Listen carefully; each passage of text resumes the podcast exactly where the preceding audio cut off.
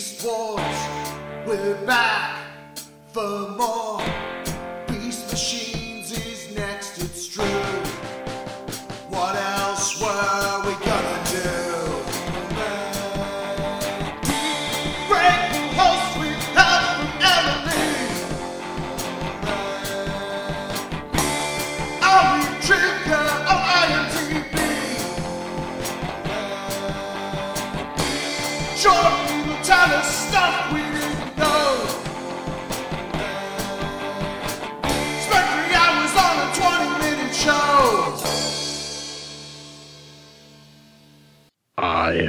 Vengeance. I am the knight. No, wait, that's the wrong cartoon. And this Yeah, is the War and Beast podcast. I'm Greg. I'm Emily, and this is Bad Boy, not Batman. Yeah. I'm Jordan, and I was gonna say like that that was that was on the uh all along the Watchtower, except they got that screwed up and had to use different audio. Shamon. I'm Kendall. And this week we are reviewing Beast Machine Season 1, Episode 5 Forbidden Fruit. Interesting app. Yeah, But- it's, it's all right. I liked it. Ah, I was going to ask, Kendall. I had a feeling you might have. I do Um, like. I mean, I guess we'll talk about in the episode, but yeah. Hmm. Um, So, Kendall, do you, I I'm going to ask, is this the on this day segment or is this going to be an IMDb segment? Okay, so this is the uh, Kendall Googled this day in history and is going to read you the headlines from the website that he pulled up. Um, so uh, this week I pulled up headlines from the LA Times and skimmed through them. Um, apparently Hitler's bunker was exposed for the last time, whatever that means. Um, Al Gore said that he was considering not including President Clinton in uh, in his presidential campaign. Uh, the Doctors Without Borders won the Nobel Peace Prize, and uh, apparently there's a Backstreet Boy for every teenage girl. Interesting. okay. So it's kind of the opposite of what that Beach Boys song was. I'm just glad I got that right because I wasn't sure if it was a Beach Boys song. Uh, Gre- Yeah. Gre- Greg got Greg got the reference. well, yes, I did. That, I didn't. that means I got it right. you don't know the Beach Boys? I Put mean, crickets there. I I know some I know some Beach Boys. Not I don't know what what, what song Jordan was referencing. Neither do I. Uh, it's isn't it two like- girls. Isn't it two girls for every boy? Yeah. That's Yeah. bad. Well, see, I um, never claimed to be a singer. No, I don't think you're don't- singing. I mean, the concept, like Oh. every guy gets two girls. The Beach Boys just sung things. They had no idea what they were singing half the time. I mean, Yeah. my it show was- it they they, what- they they got that messed up on one on like the one track that everyone listens to anyway. What was what was the um the era they were in? I forget. Beach Boys would have been like 60s and 70s. Well, there Yeah. you go. Or Full House in the 80s. Okay. You don't remember those episodes with the Beach Boys? I no. I remember that. God, yes. Make me feel even older here, Em. I'm trying to remember if there was like uh, a small a resurgence and if they were watching surf that ninjas or not. Well, because like because what happened was what happened was they uh uh jo- is it Joey? No, not Joey. Who's the other one? Jesse. Jesse had a like a demo tape, and he was going to give it to the Beach Boys, Rock. and they were talking to them, and they were like ha- they had like a good time hanging out, and then well, right before he's right as he's about to give him the tape, the guy from the Beach Boys is like, you know, this was so nice. You know, so often we get in these. We do these things and people just wanted to give us their demo tapes and it's nice so we could just kind of hang out with you guys. And so that he doesn't give them their demo tape. and then they go and sing, um, Barbara Ann, uh, on the stage. All right. I'm trying to remember, weren't they in Hawaii for that? Probably. Yeah, I think so. Yeah, I was gonna say, wasn't there like a a period in the '80s where there was like a Hawaii and surfing binge? Oh, I mean, God. yeah, yeah. there was like uh, you remember the hit movie Surf Ninjas? Oh yes, but I was just trying to remember if there was like other surf things around it. Like, wasn't I Back know to the Beach? huge, Didn't. Back to the Beach come out that t- that year or those that decade sometime, or was that Mm. later? Actually, it might have been the 80s or 90s. Yeah, and that and that was like a specifically a homage slash parody joke to beach movies of the 60s and 50s. Yeah. And of course, we had Baywatch and Magnum PI and, you know, lots of other beach. Hawaii Five O, and which was like shows that- big. and shows that had to do their trip to Hawaii. Exactly. there was there, there was there was an there was a season of Saved by the Bell, but it's all beach themed. Or at a beach resort or some shit, if I remember. Oh, yeah, that's right. Was that a season or was it a movie? No, it was like a series at least. It was like some Brady kind of Bunch. series. I The Brady it was. Bunch's movie was was Now I gotta look it up. The Brady cursed Bunch would have been the 70s. Yeah, that's what I mean. But I'm just saying is that their early movie was going to Hawaii or like made for TV movie, hmm not the the crazy remake parody of it. Oh, which was great. That's like one of my favorite things. because it's it's so perfect because it's like kind of it's kind of a parody of 70s and stuff like, you know, cuz it's the, it was made in the 90s and it's like, oh, this but then also it's like incredibly like grunge era 90s dated. So it's almost so it's like a parody of itself. It's like double nostalgia. It's it's great. It's I think so I like it's great. basically the, the Brady characters in there are, are a parody of the 70s, and everyone else is a great parody of grunge at this point. Yes, hmm. yes, exactly. and I think it's it's one of those things I think people don't it does come across I mean to me it does come across as self-aware. Like I don't think it was I don't think that it like the idea was like, "Oh, we're so cool cuz it's the 90s." I think that I think they were aware that things are dumb in the 90s too. Yeah, I I definitely remember the the movie being a like slightly self aware, but it seemed more self aware of the the with the Bra- with the Brady Mhm.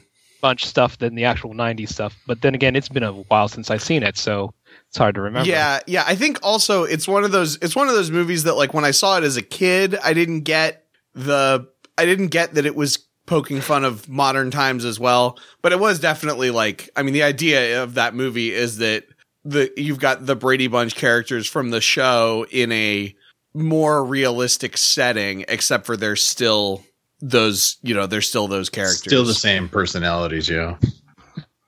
But I, I can't a, figure it out if it's a like season season three might have been gonna ask summer. I was going to ask how your research is going there, Em. I think Save season three might have been a beach theme season, but I don't know. I I remember there was a there was at least a while. Um, like an arc. Yeah, Might have been a mini series. yeah, I can see that. There there was a location on Malibu Sands Beach Resort. Um, is the club in which Zach, Kelly, Slater, Jesse, and Screech get summer jobs through connections of their rich friend Lisa. Mhm. Hmm. And this season three TBA, which is not to be announced. What the fuck are you talking about, website? To be added, maybe that's what it means. Ah, must be what it means. Yeah. Anyhow. All right, so what does the TF wiki say? Okay, so going to the TF wiki, which I have to do on my phone, because that because that is a screen I can basically bring closer to my face. Sorry, I, my phone's being obstinate because uh, it updated recently. That is okay. And there it is. Okay. so um, there's a couple of animations and technical errors, but I think uh, let's see. The one that they they mentioned that is kind of funny is what happens to the tree is really weird. Yeah. It just kind of disappears. Because we're in reboot world.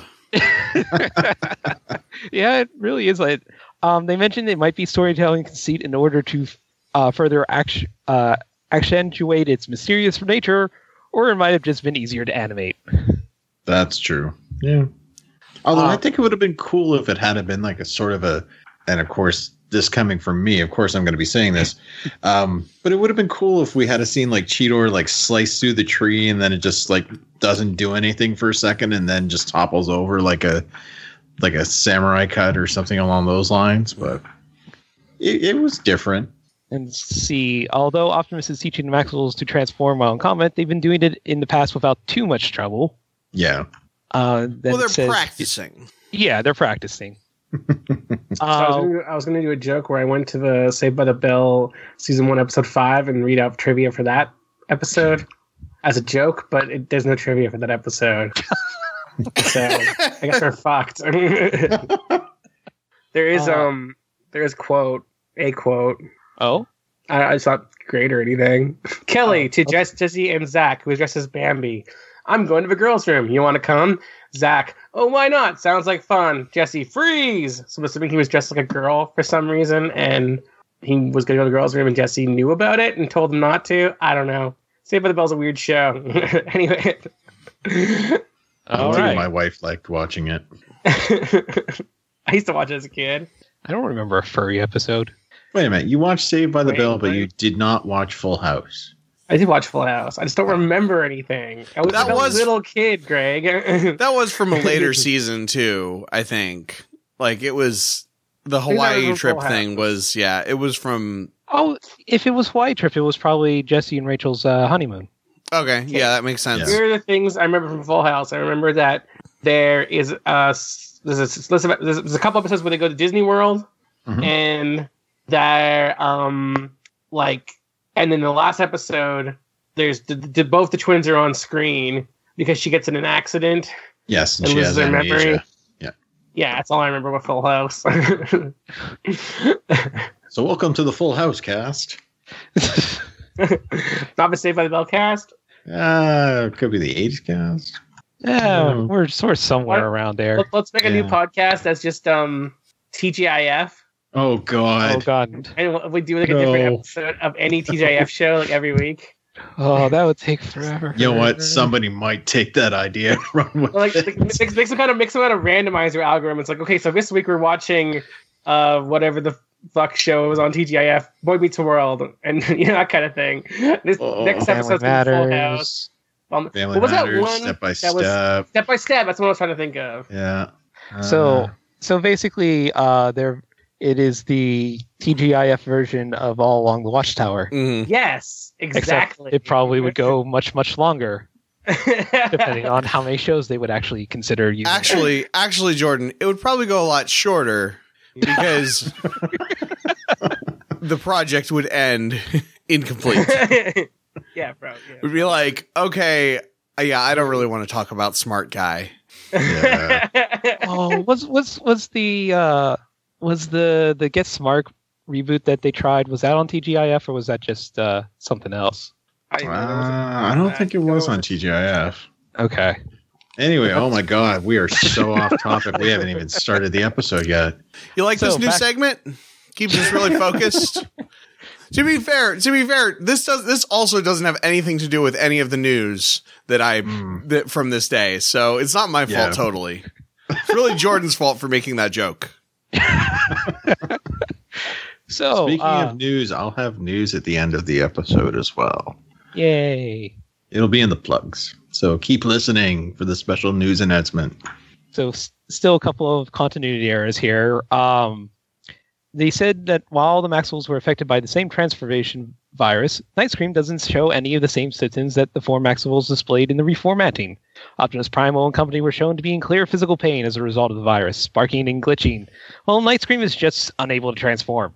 It Hmm. mentions, though, that it might be the fruit that somehow is responsible for saving off the nastier six, but nothing is made clear. Yeah, that is a little. And Hmm. then, um, again, contrary to Cheetor's declaration of "we don't eat food, we fuel on Energon, Energon." Period. Plenty of Maximals and Predacons consumed organic material throughout Beast Wars. Most notably, Tarantula's creepy habit of eating live animals. Yeah, and Rhinox ate beans, Yeah, I mean, as made know. perfectly clear And- in Kendall's favorite episode, The Low Road. and Ra- and Rat Trap uh, was known to eat apple cores. Um, but but you know their filters adjust. Yes. I'm also like totally okay with that tra- with that continuity error. I I I think that it's I I would rather if they're if I would rather sacrifice continuity for this show, like continuity between the two shows, um, in order to tell the story they want to tell, which is I think what they d- kind of did with that bit. Yeah, it wouldn't surprise me. Because I mean, Pro- yeah, I, I, it just isn't that. I feel like, I feel like the the continuity is loose enough between the two shows that it's fine. Yeah, and for all we know, Cheetor was just being obstinate, or like one of those kids who's like, "We was like, I was never allowed to, you know, eat so and so, so we we don't eat that." I don't eat the the non name brand stuff. I eat this stuff.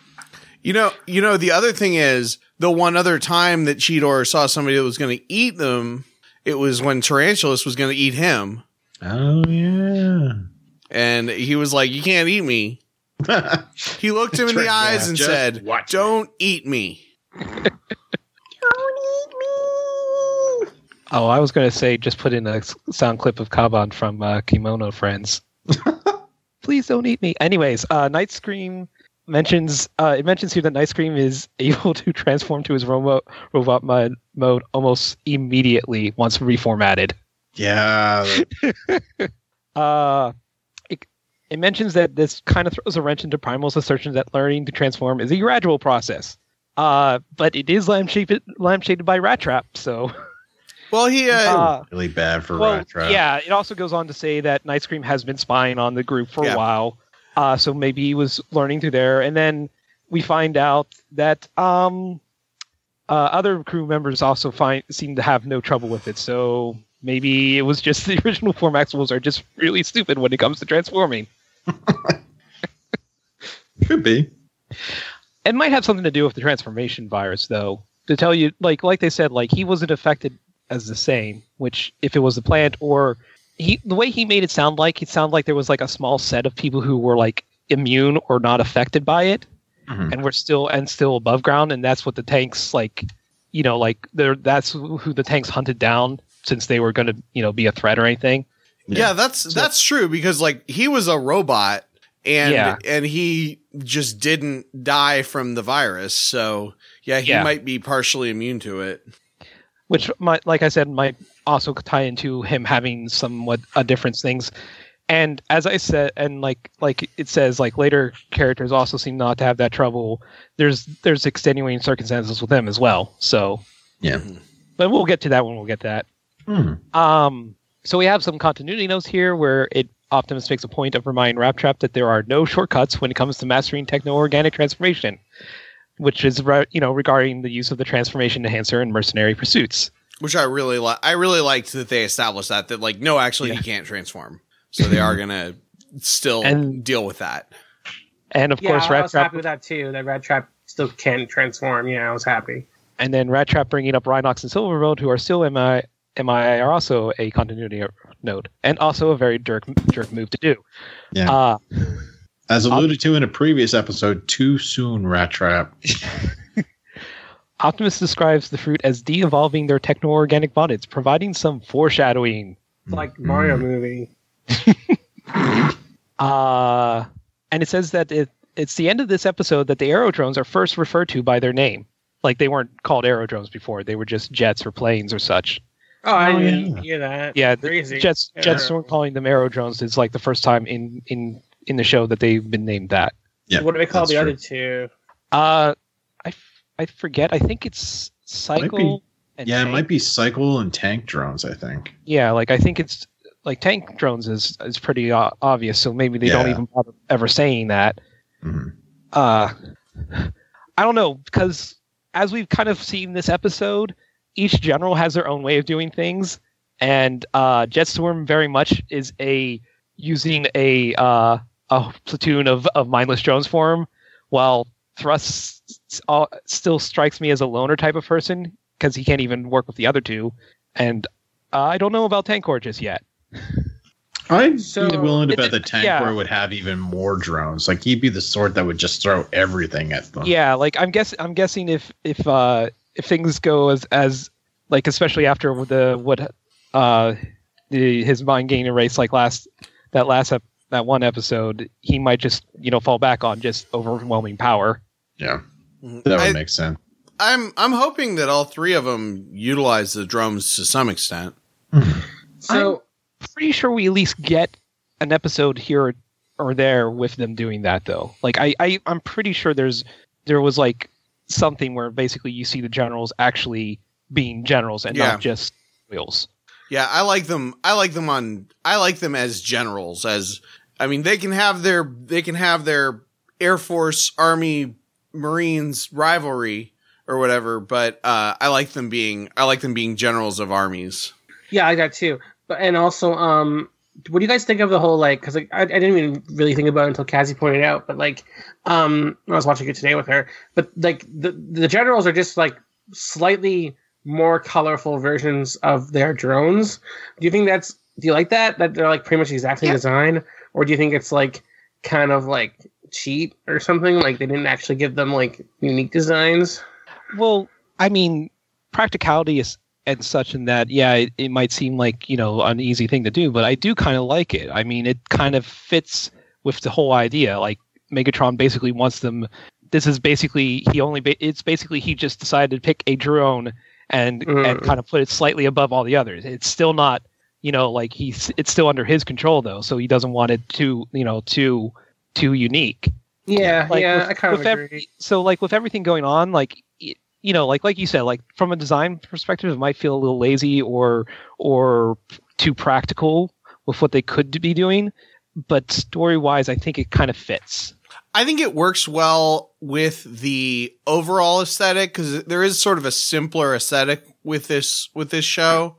Yeah. Um, I think that if you were going to have if you were going to have them different, like if you were going to have them be yeah like a different kind of plane and then things, then I would want to see a larger variety of drones. Like I would want to see like like I said, sort of a sort of a um Marines, Army, Air Force division. So like there would be like a bunch of different kinds of things that fly that were uh Jet Storm or whatever his name is. Uh Yeah, and then and then uh and then there'd be like a bunch of different kinds of tanks that Tankor had and then a bunch of different bikes that um you know it'd be it'd be I Mhm. feel like it'd be harder to pull off. Um but I would not want I would not want a a helicopter to be guiding the planes, yeah you know, or something Well, along what, what I those was lines. thinking it was like just make the drones have even, even more basic design compared to like the. Well, I like I like Mhm. how Tankor, Jetstream or Jetstorm, and um Thrust look. I just like maybe their drones would look lamer, I guess. But yeah, I get. what- I, yeah, uh so finishing up the continuity things they mentioned some gadgets and powers that show up including the jetstorm's uh, homing mine that he sent out in the tunnels Mhm. And that rat trap's toolkit includes a tail mounted flashlight Yes, I saw that too. but and also mentions that he I later assume he's got everything back there. he also later stores one of his, the fruits in said toolkit without much trouble so i guess he still has his room of requirement uh, module yeah, yeah. yeah. it's just in his back that he can just pick up with his tail now hmm That's actually kind of awesome. Uh, we got a couple of Transformers references where, of course, uh, here where Primal describes the Oracle as an interface with the Matrix itself, and also mentions during the flashback, Night Scream is seen hiding behind a Transformer that resembles Soundwave. Yes, I noticed that I noticed that too. Then we've got, let's see, real world references, where, of course, the title is a reference to the biblical story of Adam and Eve. Uh, as the Maximals hold down Night Scream, he gives out the, cla- you know, so quoting the famous line from Charlton Heston from Planet of the Apes. hmm Jetstorm refers to Night Scream as Batboy, a fictional character from the infamous Weekly World News. I don't know if anyone recognizes that. I, I I noticed I that mean, I actually. remember. No, nobody- yeah. You know, there was a Weekly World News uh, comic. No, I think I did know that. Yes. It was it was weird. Anyways, uh, as he returns, Jetstorm triumphantly gloats, "Seek and ye shall find," a line from the Bible. and then we've got two trivia notes where it mentions that this mef- this episode was riffed on in MSTF uh, fashion at BotCon 2000, and it was one of two Beast Machines episodes to get this treatment. The other being a Wolf in the Fold. And then the final trivia note by someone is the real message of this episode is that fruit is bad for you. Next time you get a craving, why not try a nice healthy sausage instead? Sure. Yeah. Sounds good. Sounds about right to me. Just charge up with Energon. Yeah, I got some some like drug PSA vibes from it personally, but Oh, I didn't. So, but- so um, by the way, sausage was hyperlinked to Beast Wars 2 Super Lifeform Transformers sausages. Was a product in Japan. Uh, I do love Oh the the God. the picture of it has the caption "Snap into a convoy." Oh yeah! wow. all right. So is that all we have for trivia? Uh, yeah, that's all it seems we have. I mean, we've been going for half an hour. That's that's a decent amount. That's true. All right. So We just actually the- got started on time today. Also true. And we had like one of our shortest episodes ever last week, so it was a little weird. That's So- okay. That's okay. If if you think that these episodes are too short, then I would recommend listening to uh supplementing your listening to some of the many great podcasts on the Kendallcast network or the Audio Entropy network, I guess. Thanks.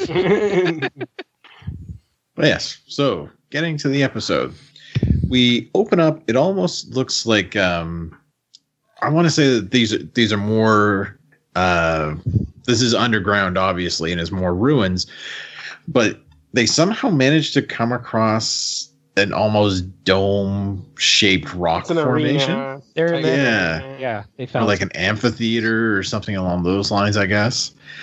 Um, but we have Black Arachnia and Cheetor who are sort of sparring together in their ro- It's in their really animal forms. Goofy, because Cheetor's on his back legs and Yeah. he's like doing martial arts. He's like in a fighting stance, but he's in his cheetah form. But Yeah. he's like on both.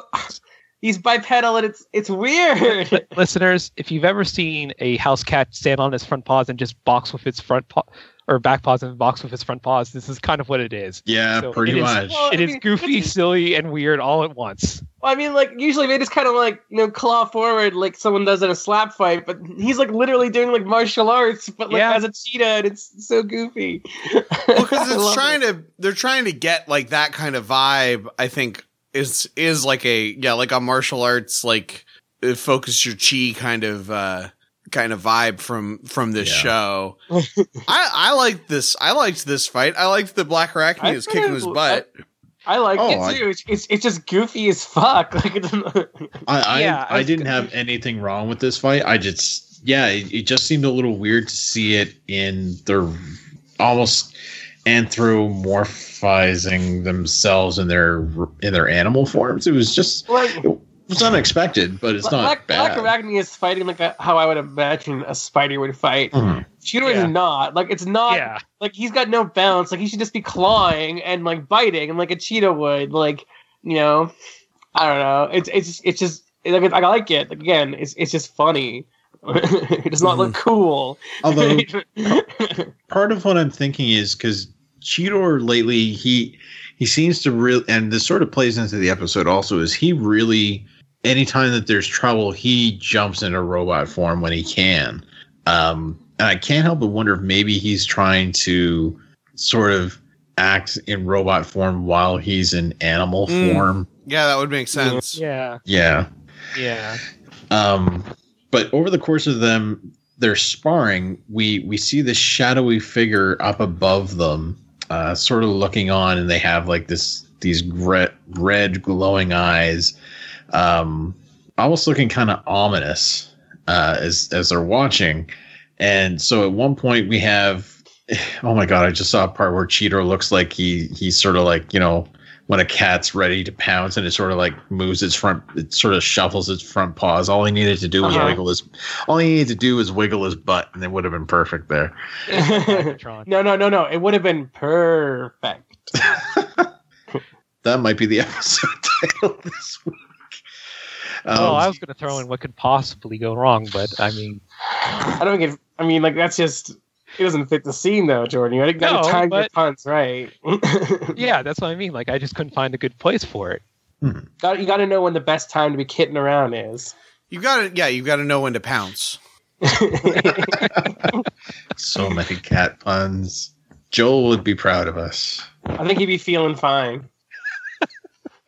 Anyway, um, so we have Optimus sort of watching on, uh, sort of like in a very Obi Wan esque, trying to guide them through what they're feeling and trying to keep their center as they're engaged in battle in their animal form, so that they can, I guess, more readily transform into robot form when they need to, rather than having to pause like in the middle in order to sort of center themselves and then transform. Um, Cheetor goes into attack Black Arachnia. She transforms into a robot form. And so we see Cheetor sort of rolling in the air and transforms in midair to sort of, you know, catch himself and Well, land on his feet. She she transforms into robot form as he's pouncing at her, and she like uses her her feet to like like redirect him. Yeah, she launches him up. You didn't explain like how she, yeah, why he's flipping around. Yeah. yeah, so so he he lands on his feet, and of course we get the the oblivious. Oh, I'm I'm a cat. I always land on my feet. Line, and she she's like, oh, well, good way to catch yourself, I suppose. Um, Optimus then tells them to to transform back so that they aren't tracked. And it kind of seems like they're done the sparring match, but then Cheetor just like tries to continue it for whatever reason. Kind of a dick move. Yeah, and Black Arachnia is seeing that he sort of looking over her shoulder. She jumps up in the air and flips and transforms. As you know, the session isn't over because they have yet to bow to their sensei. Oh, very true. Yeah, and also there's also like always a trope in these kinds of sparring things where it's like, oh, you let your guard down for a second, and never let your guard down. The Yeah. sore loser slash. But then, but then my Fighter. Arachnia like kicks his butt, so it's whatever. Right, right. Oh yeah, yeah, yeah. No, I mean, and I think Optimus even like is like Cheetor, you turned your back again. You're terrible, mm-hmm. Cheetor. But yeah, so and Cheetor seems like you know, he's like, oh, why do we need to keep doing this? We've got a robot forms. He's you know arguing a bit with Optimus about some stuff. Meanwhile, we've got Rat Trap. And this the- is the where he shadowy- says this is where he says I have to go by instinct, right? yes, that's This is, this is, Got- this is Yep. where Cheetor's Robin to Optimus is starting to become the Nightwing. Yeah. See, he's already gone through cyber puberty physically. Now he has to do it mentally. yes. But yeah, so we've got um while they're sort of bickering a bit, we have Rat Trap who's off to the side. And he he's sort of like on a, up on his hind legs. He's got his front paws sort of almost like a prayer. He's closing his eyes and He just needs a waterfall. Yeah. And he's just, he seems like he's trying to center himself, but he's still, you know, you can tell by the way he's speaking that he, he's still not calm. He's not centered. He's just, he keeps thinking, oh, if I say this over and over or something, that, yeah, it'll He's happen. He's gonna force it. He's not like actually trying. He's just like yeah. forcing it. Yeah, Yeah, and he literally there's does a little bit of force it. progress. Yeah. Yeah. Yeah. Cause at one point, what ha- the, the shadowy figure's watching and narrowing its eyes a bit. And at one point, he he seems to try and force it, and he winds up sparking and then like writhing around on this rock that he's standing on. I'm sorry, I just I just watched it and it kind of looked like the like a curly shuffle kind of thing where he's like, Yes. Although I know that's only because I had the sound off that I'm imagining that sound effect because I know and he's actually Oh, I thought it too. I, I saw the same thing. And of course, Optimus is you know trying to to tell Rat Trap he needs to find his center and that it, he needs to be patient. And of course, Rat Trap's like, yeah, well, it's easy for you to say when the three of you can transform, and I'm just stuck in this useless beast mode.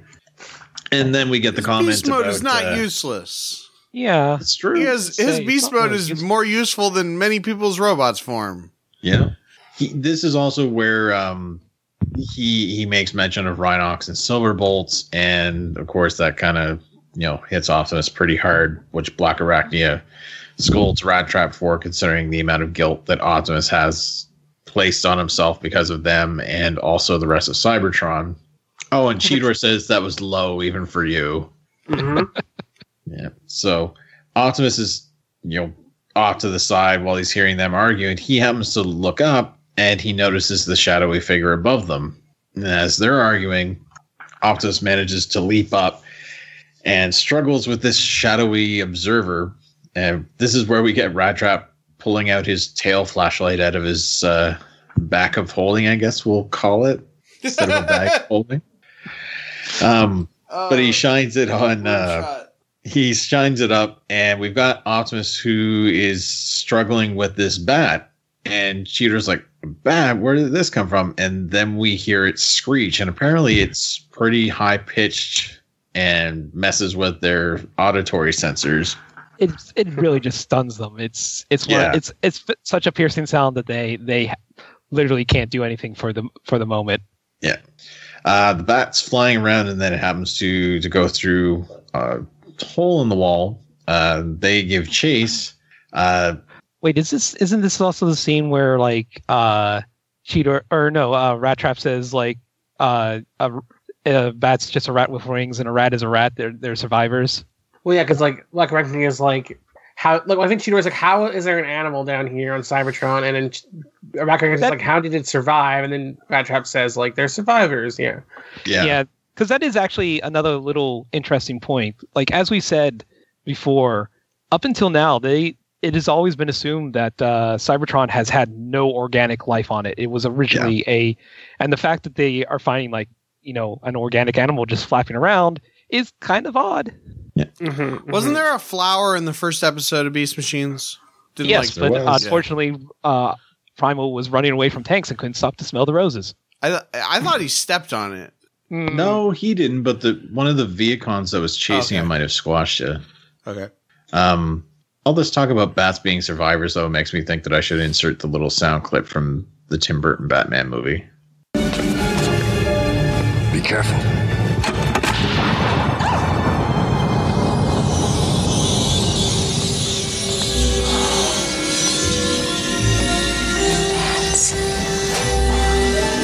Great survivors.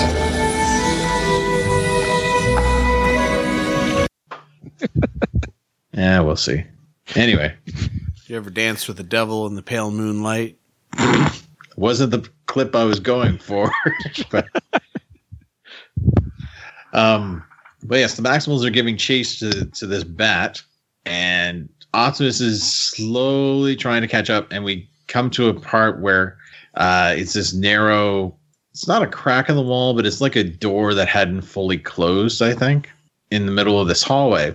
And Optimus, I don't know what he was thinking. He just sort of slams into it and then is just abruptly stopped because the door wouldn't give way at all. And he just sort of slumps onto his butt. yeah, because I mean, he thought he could get through it. I mean, he's, he rips through a lot of shit. I mean, it's not an unreasonable. Yeah, unreasonable I suppose. assumption. it's one of those flying tropes where like the bat basically you know goes through a s- narrow space to outmaneuver the other things and prime apparently just and primal just thought that he could just barrel on through He barrels Yeah, through a I lot. He guess. barreled through like a for like from there was like six tanks one time. He just like barreled Yeah. through. Like I don't know. and on the second try he gets through it That's true. Um, Rat Trap, meanwhile, manages to to grab onto the bat, who screeches and he drops and does a bit of a roll as uh, they continue their pursuit. Uh, I'm trying to think. Oh yes, and then Black Arachnia tries to set up a web, nearly catches him, but he manages to sort of skid in midair and then turn around, only to be caught by Cheetor, who transforms into his robot mode and manages to pin him. Uh, and then and then and then uh Primal and the Rat Trap get caught in Black Arachnia's web, which is pretty funny. Yes. And Primal, you- and then Cheetor's like, "This town needs an enema."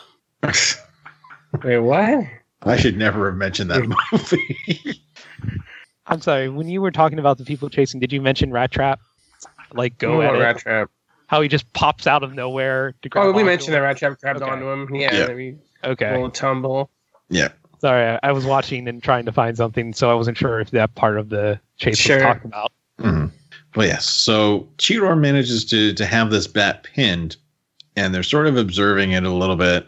Uh, does a bit of a squeal as Rat Trap's close by, and Optimus is still, you know, he makes mention, oh, it's odd to see an organic creature, and then it starts to talk, and as it turns out, it's an actual Maximal that somehow has been transformed into a bat, and uh, so it stands up.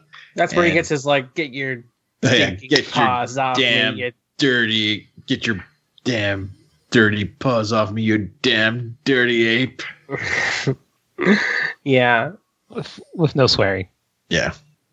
I think it was more so get your paws off me, you dirty ape, or something like that. yeah Can I just Yeah. say I really like um Night Scream's bat design. It looks really good. Yeah, it is a pretty good bat design. Looks great. IMO. But uh so yes, the uh the the aforementioned Night Scream, he hasn't introduced himself, uh, but everybody's like, Oh, you're you're another Maximal, and he uh seems rather skeptical of all of them. And Optimus makes mention that because he asks, Well, what happened to all of you? And he makes mention that it was a long story.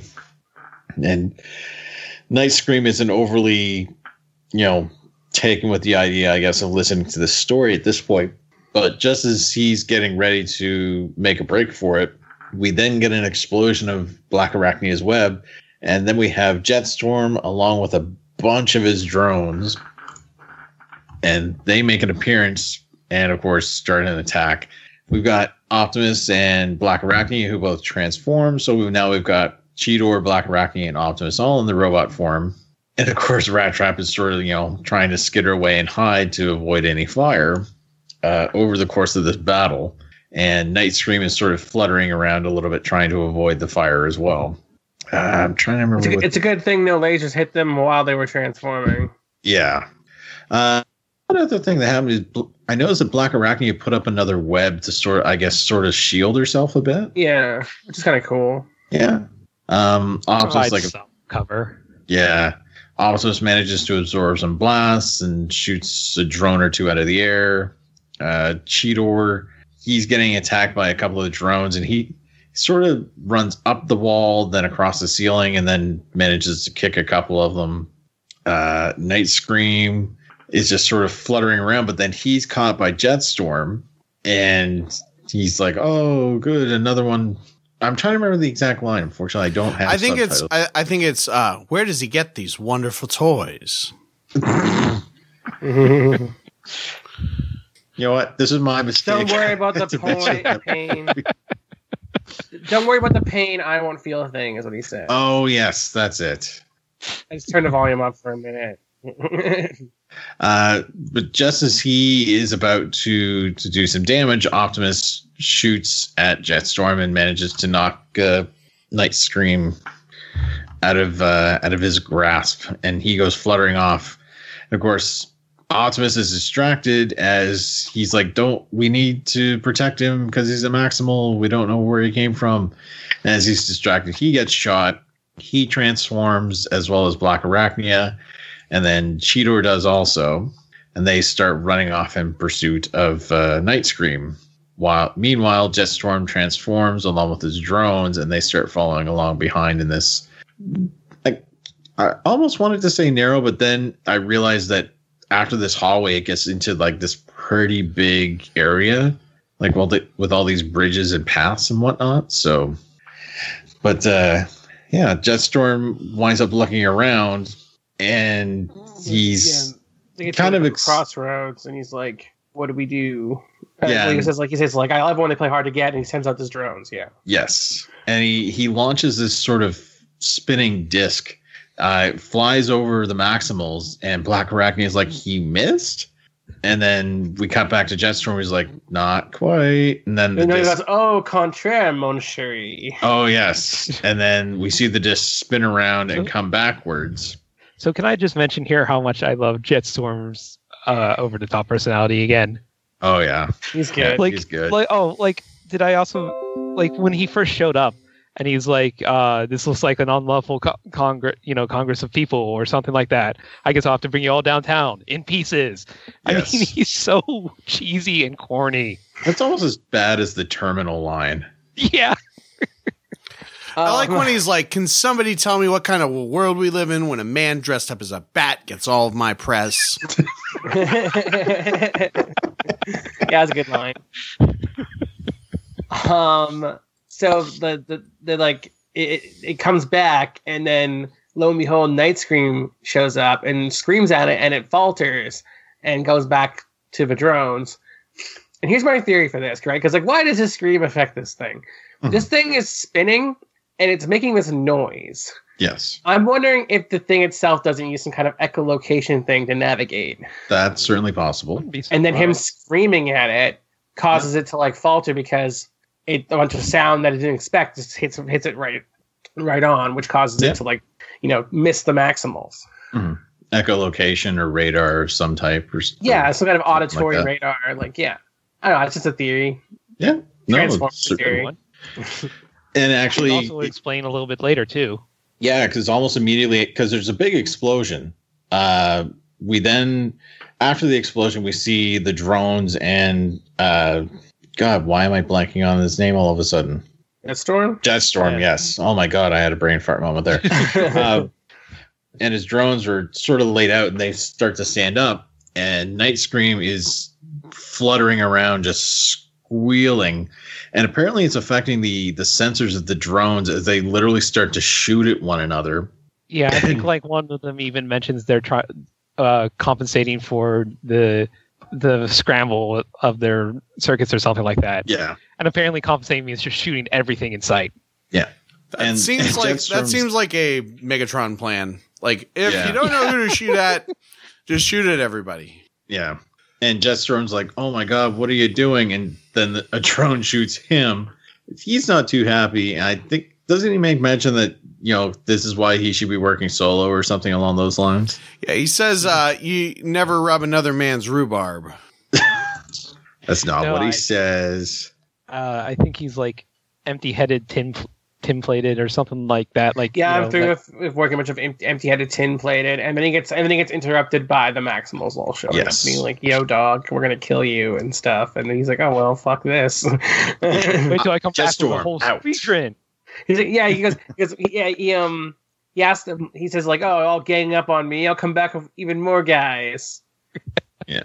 So he flies off and, seems uh, oh, sorry, go ahead, Em. What was that? Uh, he goes, he goes, Jetstorm, adios. I just love that so much. Like, that's like, that's like, it's like some guy, you know, like I don't know, like he's like, Jeff, adios. Like, like he's just, I'm, I'm leaving the building, kind of thing, right? Like, Yeah. I, Like, I love come on, it. Yeah. Or like It's Sokka a- leaving and going, going, what a drive. So Night Scream sort of is starting to make an exit himself down a, another hallway, and Optimus, you know, asks him who he is and what's going on, and uh, so he manages to flutter back, and then says, "Oh, I'm getting out of here before the uh, before they come back." And then when he comes back, he's like, "Oh, you'll never make out of here in time because you guys have no idea where you're going."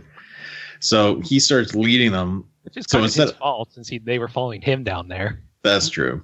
So we get a scene as they're going down a hallway, and instead of uh, Night Scream flying, he's sort of walking on his feet right next to Optimus and explaining what happened. We get a um, You get the part where Optimus is like, "What's your name, son?" And the guy's like, "Oh, well, so like we're family now," and then goes Yeah. off. yeah. Um, we do get a, a cutscene uh, or a flashback rather, and the, the graphics on this part were not.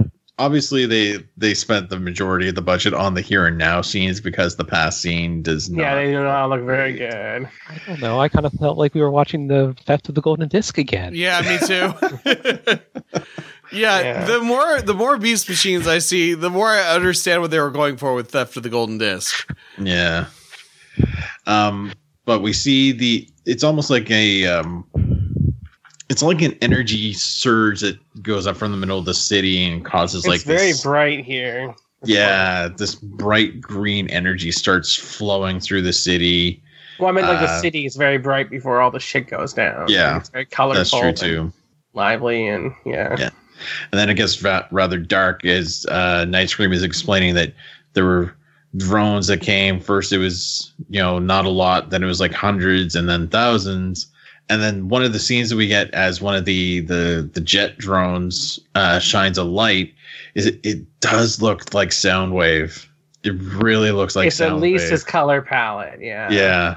Um, he's shot while he's protecting another uh, transformer who runs from behind him.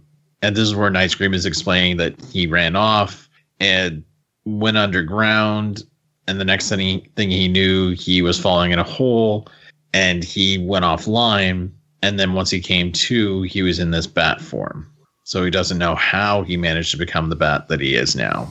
But that's what happened.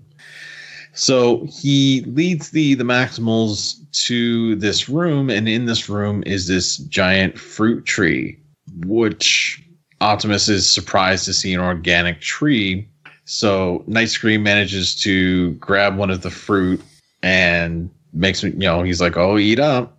He's and uh, Optimus takes a fruit and he's looking at it, and we see Night Scream just sort of drop the entire fruit into his mouth and just swallow it whole and then we see his eyes glow red for a moment But he's before sort of fading. relatively fine. And then Yes. Cheetor is like, "We don't eat food, except for like the plenty of times that we ate food in the last, you know, series, like when Rat Trap ate that apple core and and Rhinox ate a bunch of beans. You know, that didn't that definitely didn't happen. And, you know, Tarantulas didn't almost eat me. No big deal. he just blocked those memories from his mind. Yeah. Or he forgot them. That's actually possible too. Yeah, that's probably Yeah, amnesia, that's maybe. About the amnesia thing. Yeah, but uh, Optimus is wondering if maybe this fruit might help uh, enrich their bodies, uh, considering it's organic.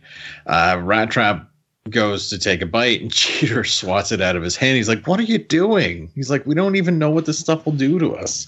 hmm So obviously, Cheetor is very against this uh, these fruit, and the other ones, the other Maximals are like, ah, couldn't hurt at all, and it's like, I don't see why you're so upset about it. And needless to say, Cheetor then voices some concerns about Night Scream, basically insinuating that you know he was watching us, he led us that way, and it almost seems like he led us into a trap. And how did Jetstorm even know about them? To which Black Arachnia mentions, well, somebody transformed into their robot mode, which allowed them to track us. Yeah, Black Arachnia. But yeah, so uh, Night Scream is, is sort of, you know, taken aback a bit. He's like, oh, yeah, I'm the guy who, you know, is causing all the problems. He's like, I was just trying to watch so that I could figure out how to transform. Uh, that he sort of gets a burn on I Rat could, Trap. uh, yeah, I thought I could learn by watching this guy pointing to Rat Trap, yeah. and then he's like, and he specifically says like that would ever happen. Yeah. Rat Trap's like, uh. or, yeah. Yeah, Rat Trap. Yeah. um, Optimus in turn sniffs the, the fruit again and goes to take a bite. Cheetor obviously voices his concern again, but Optimus makes, you know, mention that, that he thinks that this will help. So he goes and takes a bite out of the fruit. We see his eye glow, or eyes glow rather. Then Black Arachnia and then Rat Trap both take bites. Uh, Optimus finishes off his fruit, and then Rat Trap's like, uh, anybody for seconds? And he's got like a fruit in each hand as Cheetor just shakes his head and walks off. Uh, Rat Trap manages to toss one of the fruit up and into the hole in his back, into his, his back of holding. Uh, Optimus uh, swallows another fruit. His eyes glow again, and he seems to Observe Almost- Rat Trap's third form, a duffel bag. He's a triple changer. Still better than uh than the, the being on the wheels. Oh yeah, because all you Oh, do yeah. is just pick him up by the like tail, and he just stays still. He doesn't Yeah. even need to transform. Um, Optimus seems to act more gorilla-like, and he, you know, he's making a lot of gorilla sounds, looking around. Cheetor looks back. He's like, "Big Bot, what's going on?" And then, you know, Optimus manages to grab another fruit, and then we zoom in on his eye, and it glows red. Uh, this is where we would have cut to like a second commercial break, and then once they're back, uh, Cheetor is trying to to talk to Optimus to sort of get him to snap out of it. And Optimus is very, you know, caveman like in his voice now. Uh, he slams his fist down and looks very angry and says how the fruit's going to help make them strong. And then Black Arachne and Rat Trap are both, you know, continuing to eat, to eat fruit themselves. Uh, Cheetor is, you know, he's pretty pissed at this point. He goes skulking off down another hallway. And uh, he gets to the end of this hall. I guess there was this bridge that got destroyed and he's you know looking out surveying the scene and then night scream comes up behind him. Uh cheetor is he growls at him and pretty pissed. They're you know night scream's like look i'm sorry i didn't know that this is ends by leading them to this fruit because it hasn't done anything to me. And cheetor basically insinuates that he's working for megatron to which night scream is pretty upset by that accusation. He's like, Megatron took everything from me. You know, he's pointing his winged arm at him. And uh, they're about to start arguing, but then Cheetor stops them as he hears something and looks, and Jetstorm is back with his drones. He's got quite a few of them as they fly by, and both Cheetor and Night Scream manage to to stop what they're doing. They rush back into the tree, and Optimus is just stuffing his face with these fruit now, and Black Arachnia manages to swipe another fruit from Rat Trap while he's not looking. And they kind of basically hiss and chitter at each other. Yeah, Optimus is is making a lot of gorilla sounds. Night Scream manages to get the fruit out of his hand and fly off. Uh, Optimus beats his chest and growls, and you know, start and Cheetor I- manages to knock I one out of Black Arachne's hand. You can see fingernails on on Primal, and there's circuitry on his fingernails. Is there? Yeah, there's like lines of uh like a- angled lines in basically like a circuit board pattern on his fingernails. Oh, there is. That's weird. Yeah, I, I just thought it was like a weird touch, but kind of neat. Hmm. But yeah, so uh, what winds up happening here is Cheetor gets cornered by the other Maximals as they're sort of approaching him because they're pissed that he knocked away all their fruit. Uh, just as they're getting closer, though, there's an explosion behind them, and Jetstorm and his drones have attacked and knocked the other Maximals away. Cheetor was was pretty much unfazed, uh, but Jetstorm starts attacking, and we get Cheetor transforming into his robot mode and starts trying to defend uh, the others, trying to still trying to like call back to them to get them to snap out of it. And they literally just walk by during the fire as they head back to the tree because they all want more fruit. Mm, fruit. Food more important.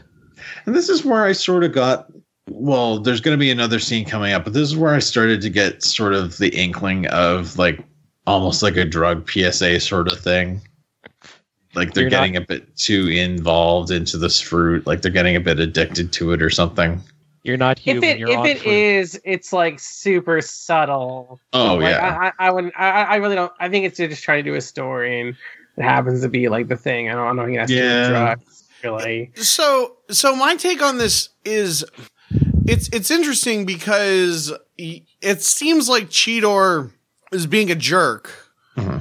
You know, not being being overly, you know, overly paranoid and, uh, you know, un untrusting and and and and you know, yeah, like the we don't eat thing. Uh, but then Cheetor's right, and it's weird. And then Yeah. yeah, like the way they do, uh, it's like it's like a it seems like almost like a uh uh cutting down trees and not eating fruit is good you should we should destroy the rainforest and eat and yeah don't all eat healthy fruit. yeah don't eat fruit don't eat fruit just destroy the rainforest so that we can eat more meat and Mm-hmm. mcdonald's like it- i don't know it's like, a weird like it says, we should eat more sausages. yeah, exactly. Yeah, it's like I, I, I just didn't because the the drug thing. I mean, I guess there have been like the you know famously the Buffy beer bad episode. They do they drink the evil beer and it turns them into like you know it de-evolves them. But I kind of just got the sense that it, like it's just making them be animals because they are animals. yeah. Um, well, Like- animals for fo- animals run away from gunfire. Mhm. I will say that. Yeah. and they don't do that. well, I'll I'll point out the scene once we get to it because it's going to be here in just like a minute or two when it happens. Um, because Cheetor's still deflecting fire as the others walk by him, and he's like, "What the hell?" he watches Optimus just pick another fruit off the tree. Um, and animals Cheaters- run from gunfire because it's because like gunfire is loud and stuff. Like it's a yeah, loud, scary noise. I don't know how laser fire, like how la- how loud laser blasts are.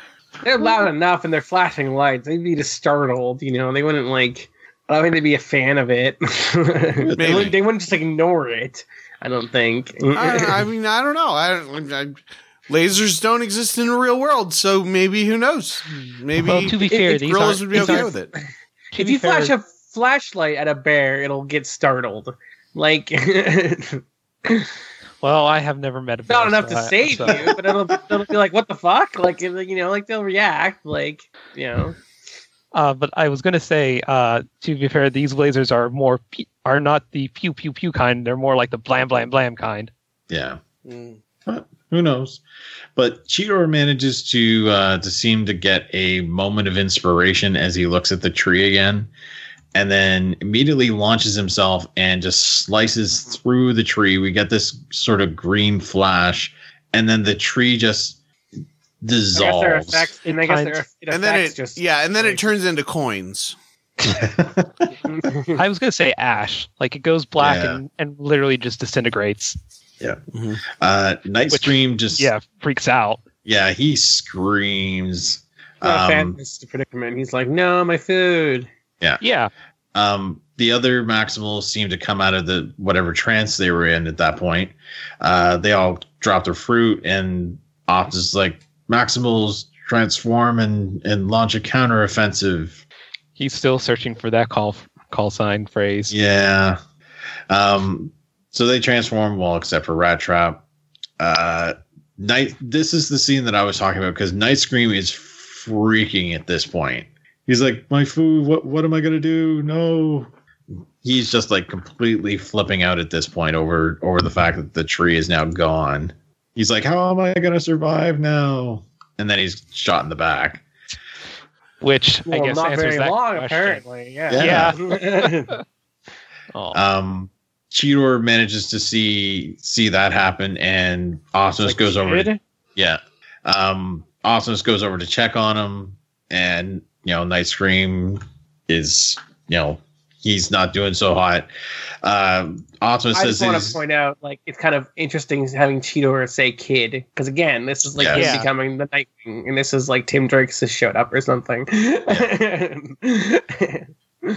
yeah, he's like kid, he's deflecting fire, and Optimus tells him to hold them off, and he's going to reform at him. And this is another power that we're like, where the fuck did this come from? yeah, he I keeps can getting shit out of nowhere.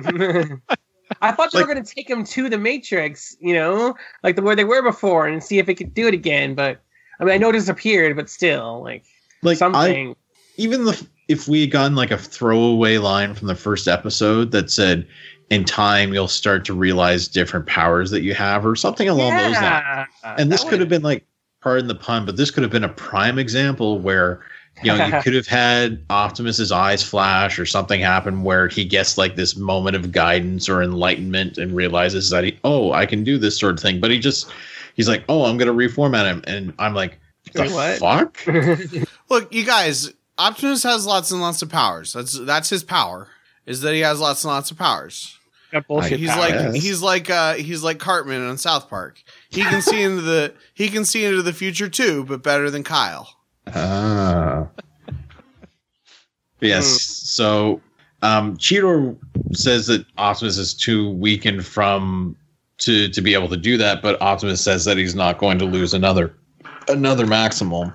And he proceeds to he glows and then the glow extends to Night Scream. And we get this big flash of light. And then we see Night Scream.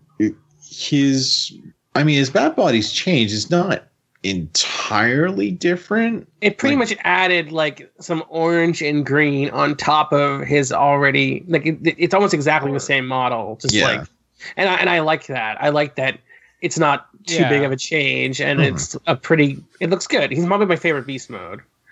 I thought that it was more of like a pa- like a palish lighter brown than than Yeah. orange. I see orange. But the blue the blue yeah, the blue's kind of like a light aqua kind of ish things and it's and we were saying like you were saying the orange is more of just kind of more around uh bit around the face and on the chest a bit. Well, it- it- his, legs, his, feet. his, his his wing skin is also that orange Yeah. color. Yeah. That's true. Um, so and Light Scream's like, "Ooh, cool upgrade." And so everybody starts shooting at him. He flies between the different drones as the other Maximals start attacking. Uh, Cheetor, meanwhile, is sort of trying to rouse Optimus. He's transformed. Optimus is transformed back into his gorilla form, and he's sort of, you know, groaning. And obviously, he's not too good right now. Um, Jetstorm starts attacking Cheetor along with two other drones, and we get Night Scream who flies up behind them, and he transforms. And Rat Trap's like, what the fuck? Yeah, yeah, he's like, oh, much. "Oh, come on." Yeah. And Night Scream is Michael Jackson. Yeah, He looks very yeah. He looks, he's got the hair for sure, And the bony face and yeah, yeah. everything. Like he's even he's got I just looked at it. He's got two noses. So it's post surgery. Okay. So then so then once I you never made that connection, but you're right. So once you see that, and then you hear his voice, and you realize his voice also is kind of Michael Jackson-y. Is it? It's not nearly high pitched enough. I mean, it's not like it's not like overtly like you know you don't notice it until it gets to this point, You're like, uh, yeah, maybe a little bit. He's he's very Michael Jackson. He is Okay, he is yeah, sure. I I can see it. he is a he is a thriller. And he's got he's got the Hermes wing boots. Yes. Uh, so one of the fir- he he attacks the drones. He's got sort of like a speaker on his back. Oh my god! Oh my god! Oh my god! Oh my god! I just made this. I just made the connection. He is Soundwave's kid. Oh my god! You're right. He's That's totally perfect. Soundwave's kid. Sa- or at least like descendant, and like s- like maybe that was his son or something that was with um, Night Scream. But like I guess his mom maybe it might have been a Maximal. Maybe Because like yeah, he's a Maximal, right? He's not a that totally see- makes and see- sense. And see, that's why uh, Ravage was an agent and came down there because he had a falling out with uh, with uh, uh, Soundwave's choice of, of marrying a Maximal. I love it. I love this Yeah. headcanon. It's the best. You turned your back on everything we know and love. But yes, so so also, I just I- want to acknowledge the fact that he's Michael Jackson and he's got sound based powers. yes, Pretty pretty apt. yes, he also seems to have a vampire drain. Yes, because Yeah. he, he uses his speaker attack to blast the two drones, and then he has like this. I almost want to say he launches his denture at Jetstorm and connects and is attached to this line as he we, sort of reels Jetstorm in and like sucks his energy out um, enough that he's almost incapacitated. And so Jetstorm drops to the ground and calls for the drones to to pick him up and retreat.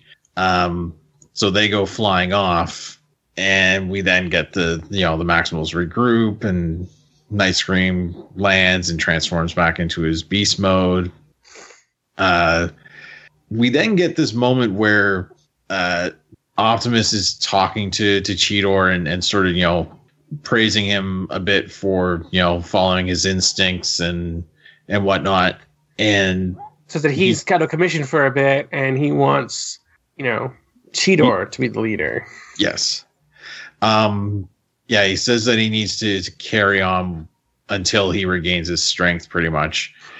Um Cheetor versus like, you know, like you know, you wouldn't be hurt if it wasn't for for me and I destroyed the tree. Um as it turns out so apparently, you know, aside from the reformatting and other powers that we've seen, apparently Optimus can now, you know, say that oh the tree was purely organic and it was making us devolve so apparently he he's also able to tell you know what tree what bad trees are I think he's making a guess at best. yeah Yeah, he he is observed. Yeah, he was able to observe and interpret what happened because he has some insight as to their their situation. I think that's eh, bits like this are why it would have been a lot better to have Tigatron or or somebody being like a a spiritual leader who had actually been studying what was going on or you know had like a somebody that actually knew what was going on rather than having um just Optimus who like kind of sort of had a vision. yeah oh that would have been perfect too with the reformatting because tigatron could have tried you know could have explained to optimus maybe a bit that you know you have the power inside you to save his life you can reformat why does Tiger? him Why? Why? In, in this We in this have scenario where Tigatron is the spiritual leader, why does he know all this stuff? Uh, Well- be- You, you, you, you, we- we're asking. We would be asking the same questions we're asking of Optimus right now. well, the Like, diff- why does he know his shit? the the difference would be if you had if you had like a guide looks like type Tigatron. character. It's really just the Oracle the entire time, taking a form that we would recognize. yeah, Well, or if you just if you had a guide character who wasn't suffering from uh who wasn't suffering from amnesia and who sort of like was the one that told them stuff. Yeah, I mean, yeah, he's the he's the vessel of the oracle or something like that.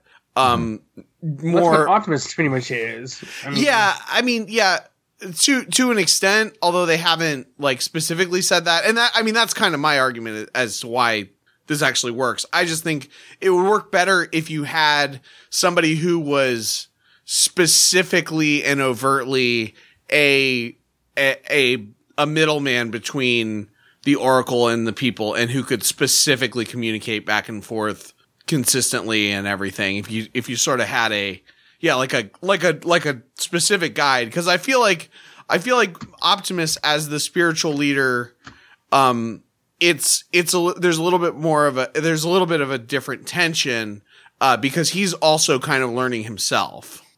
You know what I think would have worked out well?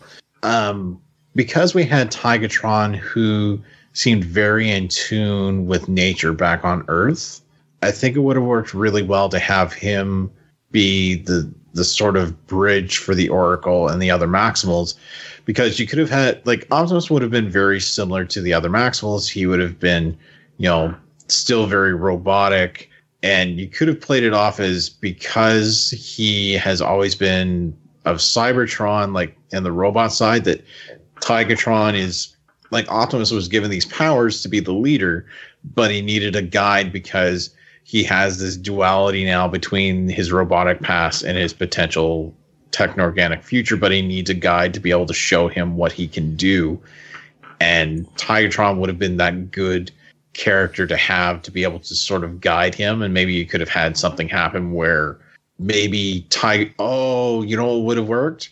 Is everybody was very close to being done for with the virus and Tigatron was a bit worse off than the others and he actually started to pass on and then the Oracle changed him first and then it changed the others. I think that or would be pretty you neat. can have a I mean, you can have a Navi type Oracle thing running around too. You can have the Oracle Yeah. talk to him, or we can even have the Oracle come into his head at that moment and be like, yeah. I don't know. Uh, There's a lot of okay, Yeah. okay. So so just just so you the recording has it it says we could even have the oracle come into his head and be like Yeah, and then si- go quiet for a about 5 there. seconds of silence. So okay. Um, you can even have the Oracle go inside of his head and be like, you can do reformat him. You have the power, and he would You know. Like, I mean, like. Yeah. there's Yeah. some there's something inside of him that's telling him this shit. We, it'd be nice if we actually heard it or mhm. something like that. You know. Yeah. I mean I I don't disagree but also I'm kind of I'm okay with the way they've done it because there is I mean there is an implication that he has a connection with the oracle and and yeah I mean uh, there's obviously time passing between these episodes so I'll just you know I'll just take it for what it is that that they you know that Optimus yeah that Optimus has lots and lots of powers like Mhm. and they're all sort of I mean they're all sort of based on uh on an into being in tune with the matrix and you know being a, he's a jedi Yeah. He does fi- seem to be uh, kind of Qui Gon Jinning it, to be honest. Yeah. Mhm. Yeah, I can see that. Which to me sounds like like uh, I'm going to try this. And it's like, but you've never done it before. Well, if I don't do it, it's not going to work, or things are going to go wrong. So I'm going to do it. Yeah. But yeah, so we we've literally got like 30 seconds left in this episode. I think Um, we kind of done it. I mean, like all that really yeah. happens is that Night Scream tells us his name, and yeah. yeah, like And Cheetor Cheetor tells them to make a stretcher for Optimus and Rat Trap's like, oh geez, he's been in char- he's in charge for like a nanosecond and already he's given us orders. mm, Yeah. And then they you know, they bring Optimus along on this stretcher made of webbing and that's the end of the episode. no, no. No. It zooms Oh. in on a fruit. Oh yes, the fruit. yeah, that actually, that is important. Yeah, Yeah, foreshadowing because the the fruit is glowing, and then we sort of pan underneath it, and we see that it's sort of buried a bit in the soil or in the ground, and then we see these roots just shoot out. And that's yeah. And see, end of the I, I. I don't think this. I don't think this tree was fully organic, like Optimus proposes. Yeah. I think it was Mhm. techno organic. Um, yeah, Yeah, because it's growing really fucking fast. Yeah. That's not Yeah. like, and it I guess died it could be an alien fast. fruit that does that. I guess, but yeah. yeah, that's Well, the end of the We'll episode. figure- yeah, we'll have to figure that out later. So thoughts overall? it it was kind of a nice episode to me. I mean, I I definitely like uh, Night Scream's bat form. I'm still up in the air about his robot form. like I like I like the abilities and and you know the like the disc on his back for the sonic screen kind of thing is a nice interesting uh way of demonstrating it Mhm. but it still looks kind of weird like just the lanky and and it's hard to explain hmm Em, how about you? Um, I like I generally like the episode, and I think Night Scream's pretty cool so far. I like him as character. Um, so far, I don't know. I, I kind of remember him getting kind of annoying, but we'll see. I guess. Um, I will say that reading, the, I've read some trivia about Night Scream. Um, story editor Bob Skir originally wanted the character of Night Scream to be a young female Transformer, patent after the girl Newt from the movie Aliens. When the powers that be nixed that, fuck you, powers that be, Night Scream ended mm-hmm. up becoming John Connor in Terminator 2 Judgment Day instead, which kind of gives us insight into what his character's gonna be like. But yeah, that really sucks. Like, they, they, I don't know why they couldn't do that. They Just have another girl on the team. That would have been cool. I think it, it, it literally wouldn't have to change the character at all. I feel like it would just No, the same story. I don't know why they just, they just couldn't have had him be a girl. But apparently, the powers that be were like, no, it's a boys' show. I guess it can only be one girl character. So that's Um, cool. I mean, later on we get a girl character in the show, but still. Um, I was And actually going to ask apparently- if, if if we were going to when during the break, I was going to ask if you want if we wanted to go over trivia over that, and mostly because I was wondering if you wanted to talk about the next little bit of trivia that has on the TF wiki about how he was Um, a fan, and I'm not sure if you want to talk about that. I mean, I'll talk about it. Uh, Okay. Apparently, he was in the Japanese version um, a stereotypic, stereotypical um, homosexual, uh, a hard gay type character. That Jap- it's a, it's a type in Japanese culture for characters. Um, and yeah, it sounds like it was not very, not done very sensitively Mm. at all. Like that's yeah, it would sounds pretty gross how they made him in the Japanese version. Luckily, it don't happen here. But yeah, it would have been cool if like he was if if, if Night Scream was a girl.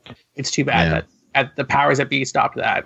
I just want to. I just want to emphasize, like, when I say when I say that Night Scream is Michael Jackson, like, I th- I think just about anybody could look at that design and take Michael Jackson from it. Like, it is not like that. That had to be the on some level the intention. I mean, this is this is not just a fan theory. Like, this had to be a thing, right? I don't Like- know. I, I think he just looks like I thought he looked like an emo boy kind of thing with his hair, but and, Well, emo kids didn't fine. exist in 1999. I mean, people who had that hair. Michael Jackson had that hairstyle. Well, I mean, emo music did exist before then. Like, I mean, The Cure is emo music, and it's But it wasn't that. I mean, it wasn't wait. that. That wasn't the style, though. No, no, yeah, yeah, yeah, it's Yeah. true. But yeah, and then I mean, I mean, there's something wrong with thinking he looks like Michael Jackson. I mean, it's that's. Like, I think it, I, I I understand what you're saying when you when you describe him like that.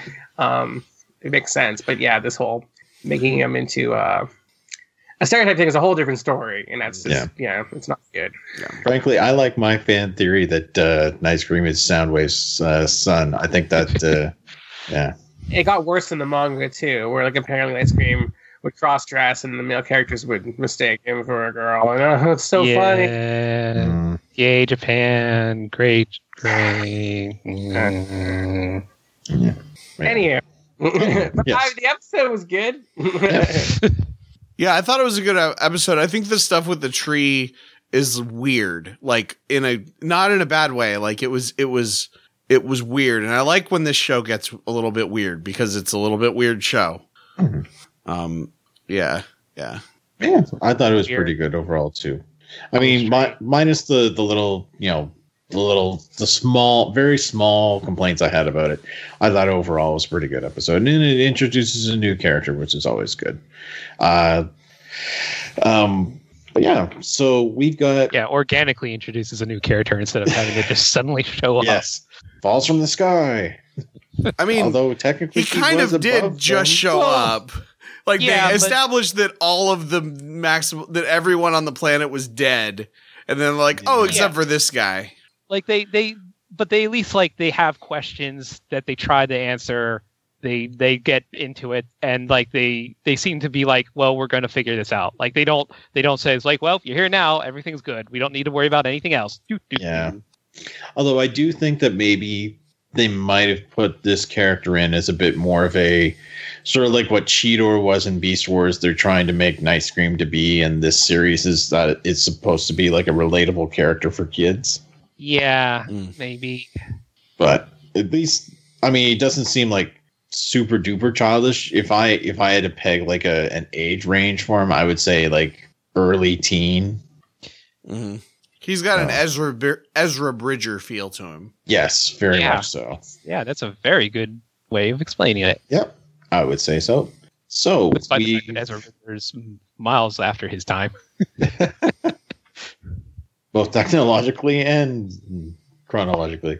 Um, so we've got a, I think we've got like one or two questions, and I know that uh, we've got a news post this week from Casey. So why don't we take a quick break and then we shall tackle those, and then that will be an episode. Yay!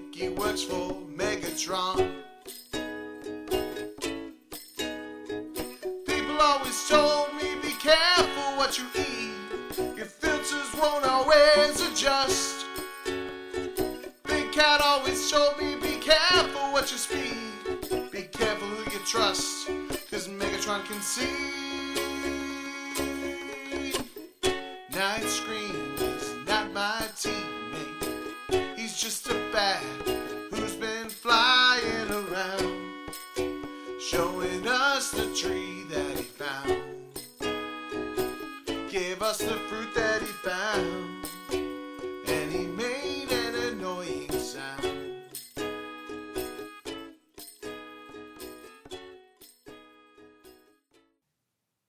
And we're back. And we've got another news post provided to us by at Lady K Hirsch on Twitter. And this week she uh, she writes, "Hey BC, sorry for missing last week. The hells of winter retail work have robbed me of the ability to remember what day it is. Anyways, let's move on to that sweet, sweet news content. First up, we have new images of that very sexy transforming Darth Vader. Casey provides us a link. The paint job shown here is a bit different from the last color images we got, most notably with the head no longer sporting any gold highlights. Figure is scheduled for release in March of 2018 for, excuse me, 5,800 yen. That equates out to approximately 52 US dollars. That's actually one of the most reasonably priced Transformers we've seen in these news posts. uh, that price is actually reasonable within her budget, so she'll hopefully be buying that bad boy. Nice. I And- love like point out if if folks don't remember, this is the uh, Darth Vader modified Tie Fighter ship that kind of basically becomes a Darth Vader mecha more than just. Uh, I think the term they used before was shell former, where it's just you know you Yes. just lift it up and it's underneath. Yeah. And it looks kind of really neat. I also kind I like how like apparently the lightsaber uh, clips to the wing like a la- like a laser port or something like that in one of the images. So Mhm. like it's a sort accessories are part of the thing, which I Yeah. think we were talking about in a earlier episode once. Yes. So, Casey goes on to say, speaking of crossovers, let's take a look at another recently announced crossover. This time, Transformers will be crossing over with Street Fighter. These strange but cool figures will come in two sets Ken versus Chun Li and Ryu versus M. Bison, aka Dictator. Ken uses the Takara version of the Titans Return Hot Rod mold. Chun Li uses the thrilling 30 Arcee mold. Ryu uses the Titans Return Optimus Prime mold, and M. Bison uses the Titans Return Megatron mold. These things look pretty good, though I think it's a bit odd that Ryu and Ken use different molds. I don't plan on picking any of these up, but that Chun Li is pretty tempting. I, I feel like Ryu and Ken being Rodimus and Optimus is like perfect actually because like they're pretty close in design, honestly. Yeah. Optimus Prime and, and, and Hot Rod. So like, and, and Ken and Ryu aren't exactly the same. Mhm. Ken's got like you know blonde hair, so That's there you go. um, my favorite, my favorite one of these is Chun Li for sure. Arcee Chun Li is great, and I want it. But yes, so uh, we've also got more Masterpiece Dinobot picks courtesy of Figaro magazine. Uh, Casey provides us with a link. She goes on to say, Not much to add here other than that he still looks very good. Uh, she'll also mention that the, that his designer expressed a high level of interest in tackling Beast Wars Megatron. So keep an eye out for that to possibly get announced in the future. Megs is definitely high up on Casey's masterpiece wish list, but she also would love to see a Rhinox happen as well. I think just about all of us would love to see a Rhinox. Um, speaking of Megs, our last bit of news for this week is all about them. Third-party company Perfect Effect has released a gray proto- has released gray prototype images of their upcoming Doragon King figure, a masterpiece style take on Transmetal 2 Megatron to go with their King Gorira figure. Uh, we had mentioned in a previous news post uh, the King Gorira figure, uh, which is like a a really nice looking third party uh, optimal Optimus figure. Um, Casey provides us with a, Facebook link here with some pictures. And this thing looks pretty awesome, she says, even in prototype form. Also, unlike the original toys, these two are in scale with each other like they were in the show. She can't wait to see this thing in full color. Also, considering they did a Primal Prime version of the Gorira mold, I, she has her fingers crossed that this mold will get redone as Cryotek in the future. so Casey finishes off saying, "All right, that's all for this week." She, she's quite tired and can't think of a question. Uh, how was everyone's Thanksgiving? There we go. There's a there's our question for the week. How is half the podcast Thanksgiving? Yeah. Uh, she says, "Have a good one, y'all. Hope you don't run into any whiny bats out there this week." So Well, I mean, you guys had Thanksgiving like it was just back on Columbus Day. yeah, yeah. I It know, was, it's- it was a little over a month ago. Yeah, it's it's a little late to ask. I'm saying I don't remember how many Thanksgiving was. I streamed Bloodborne. It was fun. I had turkey. that was an answer. Yeah, I had turkey and had a day off, so it was all good. Me and my parents had had some uh, Thanksgiving food. That that's it. To, to me, every day is a day off. I I had to work on Thanksgiving. Um, Did you at least get holiday pay for it? Yeah, yeah. Okay. Uh, yeah. Thanksgiving wasn't too bad. The Friday and Saturday after Thanksgiving were v- were very rough, and then Mhm. uh, and then Sunday uh or fr- Saturday night drove up to the in laws um and did Thanksgiving stuff on Sunday. Uh, watched the Star Wars Holiday Special. Uh, my father in law had never seen it. I mean, the rest of my the rest of my in laws had also never seen it, but my father in law is kind of it was right up his alley. Um, and he had a he had a lot of fun uh watching it. At the end, you know, he says, "Well, that was horrible," but uh, but it was yeah, it was. I I was very. I was very, I had a lot of fun showing that. And my mother-in-law, like, just was like making a face the whole time. It was, it was awesome. Um, uh, but yeah, that was, that was fun. And then, uh, drove back and I have a couple days off now. So Cool. Right on. Okay, so what do we have for questions this week, Jordan? So we only had a few. Okay. Uh, basically from Ryan. Uh, Ryan Butson asked, other than you trusted your instinct, makes uh, what makes Cheetor a good leader? Uh, wasn't he like the younger, youngest and most rash of the groups group originally? Why does the Matrix constantly choose hot-headed individuals to lead? Hot Red, Hot Rod, now Cheetor, and I will point out that technically the Matrix hasn't yet ch- chosen Cheetor. That was just Op- Optimus Primal saying, "You lead now." Kind of like how Optimus Prime said, "You lead now" to Ultra Magnus, but that didn't work out, did it? Mm. Uh so there's so that might be a, like a a th- you know something to maybe lighten the the the ramifications of someone hothead. On the other hand, though, um, I you know Primal seems to be showing like he trusts Cheetor's uh you know more to do like doing more on with on his own than than than uh previously like Hey.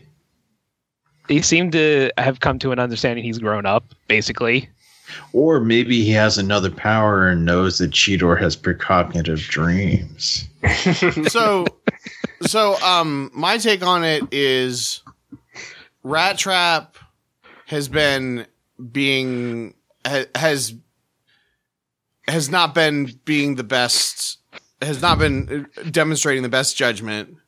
Um At least, yeah, since they've been on Cybertron, definitely. and uh Black Arachnia uh I mean, Optimus has demonstrated that he could be considered sexist, so we'll say, yeah, Black Arachnia is a woman. Look, I Mm. this is uh, like Jordan said. This is Optimus's call. I'm just saying his judgment. I don't. I don't know. Um, Uh, I I think he picked. The question is like why he picked Cheetor. I'm Yeah. guessing. I kind of missed it, but yeah. yeah, yeah, and I'm saying like that's the other two were not.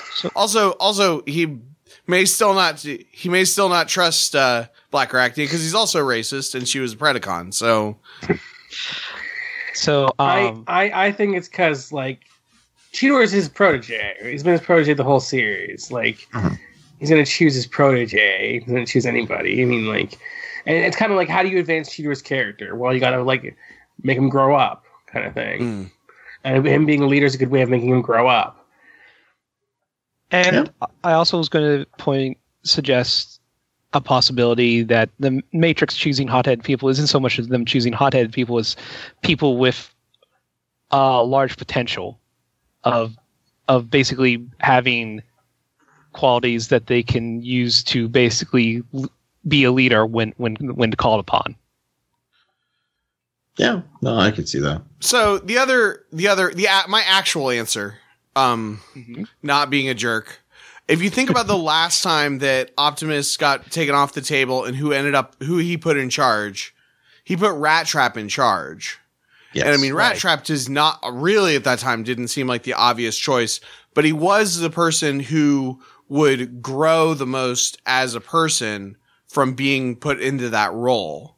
I think right now, if you put if you put Rat Trap or if you put Black Arachnia into a leadership role, it wouldn't. I mean, they would just they would they would probably do the job, but it wouldn't teach them anything. Or I mean, it would teach them something, but it wouldn't teach them as much as Cheetor here has this. He's got yeah, he's got a lot of leadership potential in him that and he hasn't really been in a leadership role. So this is the best. It's the best opportunity for him. That makes sense. Mhm. I kind of like that.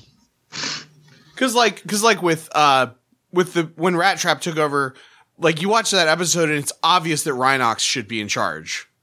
Because Yeah. when they're all bickering, Rhinox is the one that comes up with the solution. And Rhinox doesn't even, doesn't even put himself in the running for the leader. Mm-hmm. Yeah, I I found Rhinox was more so he was just content. He he didn't have any sort of ambition of leadership. He was just content to follow, but he's also of the mind that you know, he still wants to make sure that things run smoothly because if they don't, normally he's the one who has to try and fix things anyway.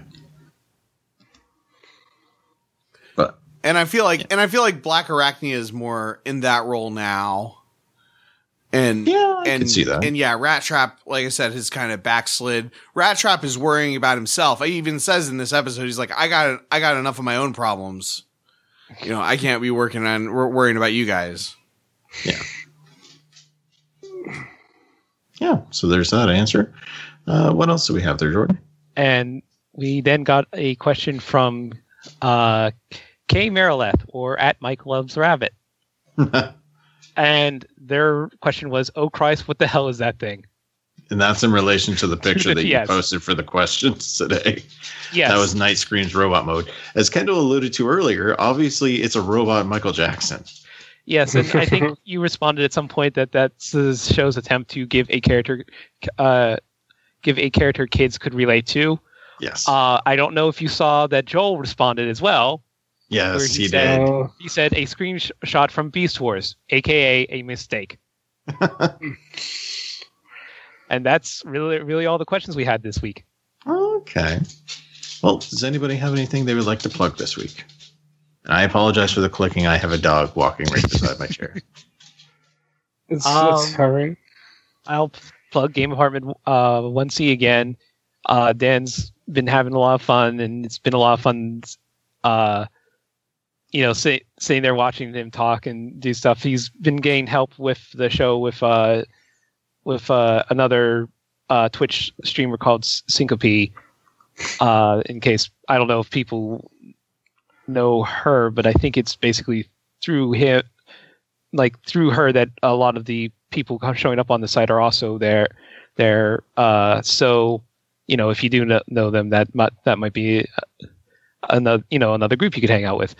Um, other than that, uh, I'll plug the Tekkoshocon thing again. Like Tekkoshocon, it's going it's going to be uh, you know, in in April.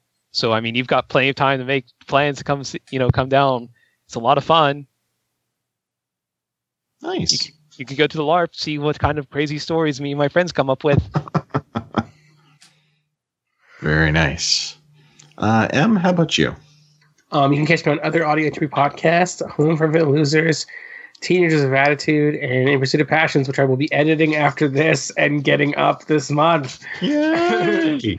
Um, uh, also, you can catch me on Twitter at This Is Emeralds and on my Tumblr art blog, which I have not updated in forever, dangerchair.tumblr.com. Kendall, how about you? Sorry. You can find you can find everything I do at kendallcast.ninja. Um, I'm at K Hallman on Twitter. Uh, yeah, on Kendallcast we've got my uh, Simpsons blog series and uh, uh, that's what we called music with a question mark. Um, and uh, yeah, uh, then and waiting here for Everyman. I actually did another uh, interview, so I've got two episodes that haven't yet been posted, but hopefully at least one of them will be posted by the time this episode goes up. So I'm still trying to record more episodes. And, but if you know any musicians, then send them my way so I can interview them because I'm the bar's low. The bar's low. All right. Uh, as always, you can find us and a whole slew of other podcasts on audioentropy.com. And speaking of audio entropy and a certain podcast on the network, I, it's already been announced on Twitter today, uh, but I think we'll be one of the first podcasts to actually mention it. Uh, PAX South is coming up in January, January 12th to the 14th and on January 12th, I believe it's at 8:30 in the evening. You if you are attending PAX South, you will be able to take part in a live Let's Plays recording that is going to be going on. Luke just announced today he received the notification of approval for a panel. Uh, so it is going to be Luke, Chelsea, Zach from Teenagers with Attitude. Hopefully, Simone from Teenagers with Attitude will be there also. Uh, I believe Dustin is also going to make an appearance, as well as Crystal, and I think possibly Mitch from All Along the Watchtower as well. It's a lot Uh, of people. Yeah, it's going to be a lot of people for uh, for a, for a live Let's Plays. But uh, for anybody who likes listening to Let's Plays or Audio Entropy, Woo! check it out. It's going to be a good time, I think. So, so yeah, there you go. Big announcement at the end of the episode. So I hope you listened. Uh, tickets, I'm not sure if they're all sold out yet. Um, but yeah, if you're heading to PAX South, it's going to be in San Antonio, Texas, this coming January. Yeah, that's the big news. We've got uh, plans for a bonus episode for the holidays and some other stuff. Uh, also, if you want to follow me online, you can follow me online at Greg C M U N on Twitter. You can find us, the uh, podcast itself, uh, facebook.com. Oh, yes, my dog is now whining at me. Um, facebook.com slash group slash War and Beast.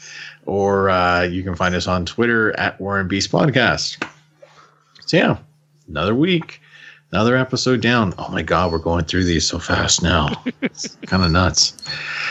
And my dog is wanting to go out. So I suppose we should better finish this up. So for War and Beast, I have been Greg. I have been Emily. I've been Jordan. I'm Kendall. Let's roll, folks. So the test came out that I'm a Lepio, but I really think I'm more of a Lesen or or even at best a lesser. I just started doing that test.